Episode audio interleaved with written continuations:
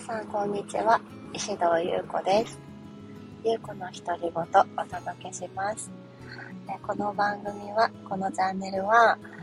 ヨガ講師であり3歳の女の子の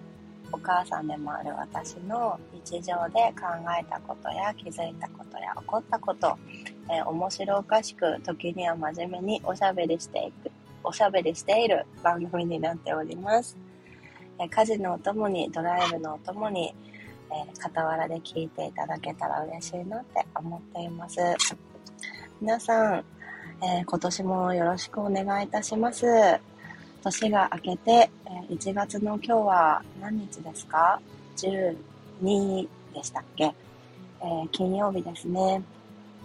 えヨガのクラスを2本終えて、お家でご飯を食べてからちょっと用事を足しにね、えー、札幌の中心部に車を走らせている、えー、最中です。あのー、収録がね、久しぶりすぎて、まあ、いつも久しぶりなんですけど、最初に何喋ってるか忘れちゃって、なんかちょっといつもと違うようなこと話したんだけど、なんだか今の私にしっくりくるような言葉が出てきたなと思って、ちょっと今嬉しくなってます。皆さん言葉とかね、お話をするときとか、自分から出てくるときって、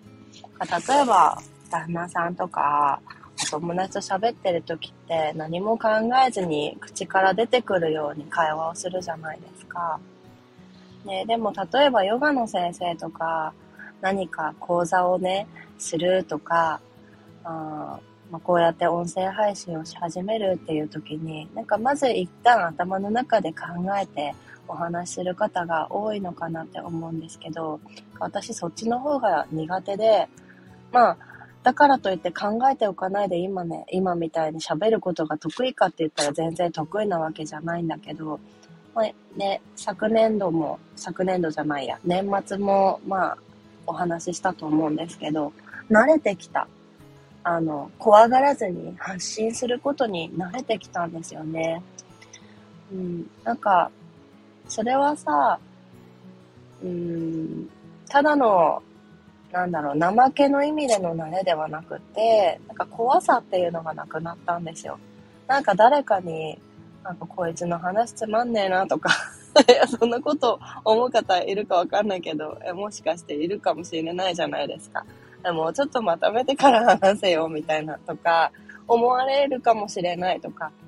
まあ、自分が上手に話せないと、そういう自分じゃないと嫌だとかね。まあなんかしっかり発信したいとかさ、そういう思いがすっごい頭でっかちに、やっぱり始めた頃あったけど、あったのかなあったと思う。何か特にフリーランスとして始めるとかなった時なんて、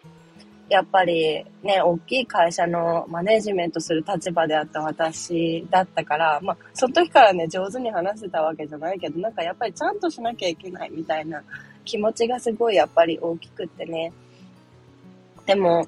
どんどんどんどん発することに慣れていた去年だったから、まあ、なんか今ね、久しぶりに発信した時に発信というか言葉を発した時に、なんか等身大の自分の言葉が今すらっと出てきたのが、なんだかね、嬉しかったです。年末年始、まあ、いろいろとありましたけど、私は日常を大切にすることを意識しながらね、過ごしていました。で、今日も、あの、まあ、昨日から、えー、いつものスポーツジムのお仕事は始まりだったんですけど、2024年の。なんかスタジオに入る生徒さんたちから、私から言う前に先生今年もよろしく、今年もよろしくって元気だったとか言ってね、スタジオに入られていくのをね、見て、私もこちらこそよろしくお願いしますって言いながら、なんかね、すっごいそういうコミュニケーションが取れるようになったのもフリーの先生としてね、嬉しかったし、うん、なんかまあ、いろんなことはあるけど、私は私で毎日、なんか幸せに過ごせてるなって、それに感謝だなって思って。なんか、そういう波動というか、エネルギーの人が、あどうか日本中に、ね、一人でも多く溢れますようにって、すごく毎日ね、思ってヨガしたり、え、家族と過ごしたりしてます。でね、今日ね、話したかったのはね、もうほんと些細なことなんですけど、もう、なんかただの、ただの自慢じゃないか、なんかただのほっこりした話をね、なんかどうしても録音しておきたくって、えー、収録ボタンを押したんですけど、昨日ね、あの、夜、あ、昨日さ、昨日って何回言うんだ。あの、保育園で娘がね、お昼寝できなかったって先生に言われたんですよ。お迎え行った時に。でなぜかというと、あの、私の娘が通ってる保育園なんかわかんないけど、まあなんかあったんでしょうね、きっとわかんないけど、あの、先生の数が減ってしまって、まあ産休に一気に入られたりとか、まあ、なんか一人、娘の担任の先生が12月いっぱいで辞めちゃったりとかして、あ雰囲気いい保育園なんですよ、もちろん。でもさ、やっぱり、ね、父兄から見えないところでやっぱり働く現場でもあるからいろいろあるんだと思うんだけど、そう、なんかそれに関して私は何も思わないんだけど、しょうがないことだと思ってて。で、やっぱり、その、先生が少なくなったことで、あの、同じ年の学級だったのに、私の娘のクラス、1月から急に縦割りになったんですよね。縦割りって何かっていうと、上の、えー、年の子たちと同じクラスになって、で、もともとあった私の娘のクラスがね、2つに分かれたんですよ。で、私の娘ちょっと敏感さんでもあるから、多分ね、お昼寝する場所とか教室とか自分のあの服を入れてる棚が変わったりとか、寝かしつけというか、いつもそばにいる先生が変わったことで戸惑ってるんだと思うんです、多分。うちでは何もね、何も言わないし、保育園のこと。まあ、いつも通り楽しかったって言うけど、でも、寝るときね、寝られなかったみたいなんですよ。それでね、なんかお家でちょっとぐずっちゃうかもしれないです。眠くなっちゃうかもしれないですって言われて、いや仕方ないです。わかりましたって言って帰ってきたんですよね、昨日。んで、私の娘すっごい食べるの大好きですっごい、あの、体も動かす方だから、すぐお腹すくんですね。もう、帰りのお迎えの車に乗った瞬間から何か食べたいっていう子だから。で、かつ、昨日はきっとすごい眠かったから、ちょっとね、ご飯前にぐずったんですよ。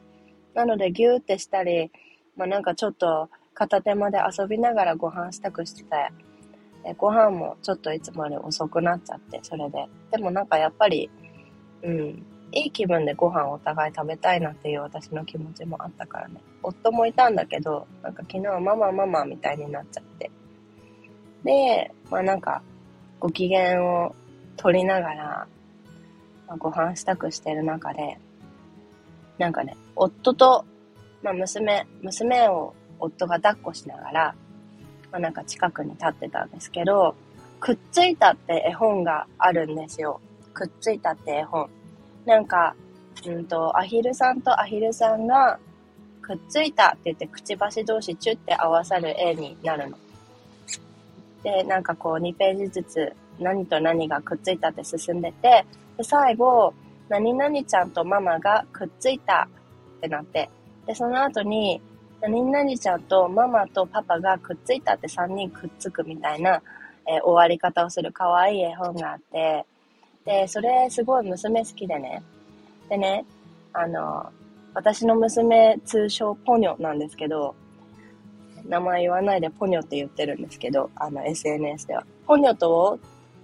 トトが、パパじゃなくてうちトトなんですけど、ポニョとトトがくっついたって言って、くっつく遊びをしてたんですよね、夫と二人で。その時は機嫌良くなってて、で、夫はね、それを振るとくっついてくれるからね、それ多分すごい好きなの。ほっぺとほっぺくっつけるんですよ。して、あの、私もトト、トトトって近くに行って、三人でくっついたってなんかちょっとやってたら、なんか娘がね、トトとママがって振ってきたんですよ。だから、トトとママがって言ったから、夫婦でほっぺくっつけて、くっついたってやったら、なんか急に娘がみるみる涙目になって、ウェーンって泣いて、ポニョもやりたいって言ったんですよね。要は真ん中に入りたくなっちゃったの。自分から振ったくせに。それがもう、めちゃくちゃなんか可愛くって、なんかわかんない。私のね、なんか何かに触れて、私可愛くて泣いたの。可愛くて泣くって、なんか生まれて初めての感情だったんですよ。なんかさ、生まれたばかりの時とかもさ、なんか尊くて涙が出たりすることはあったけど、なんかエピソードに対して可愛くて泣くっていうのが私生まれて初めてでね。で、なんかそんな私にも感動しちゃって、なんかでも夫は、なんかポネが振ったんでしょって言ってすっごい笑ってて、でもすっごい笑ってるそばで私は泣くっていうね。で、娘はええってずっと泣いてて、なんか幸せで、かつカオスな、なんかね、昨日は夜のひとときをね、過ごしました。皆さんもこれをお聞きになっている方は、お母さんが多いのかなって思うんだけど、なんとなく。可愛くて泣くってありましたか？私、娘ちっちゃいからまだ新米ママだからさ、なんかそんな自分に嬉しかったし、ちょっと戸惑いもあったんだけど、あれかな？運動会見て泣くと、泣くとか、お遊戯会見て泣くとかと似てるのかな？なんか初めての感情を味わうってもうすぐ40歳にもなるのにまだあるんだなって思ったら人生って本当に素晴らしいなって 思ったんですよ。うん。もう本当今日はただただそういうハッピーなお話をね、したくて。皆さんも何？可愛くて泣くっていう経験がしたことがある方がいらっしゃったら、ぜひ教えてください。私は用事足しの場所に着いたので、そろそろ今日はこちらでおしまいにしたいと思います。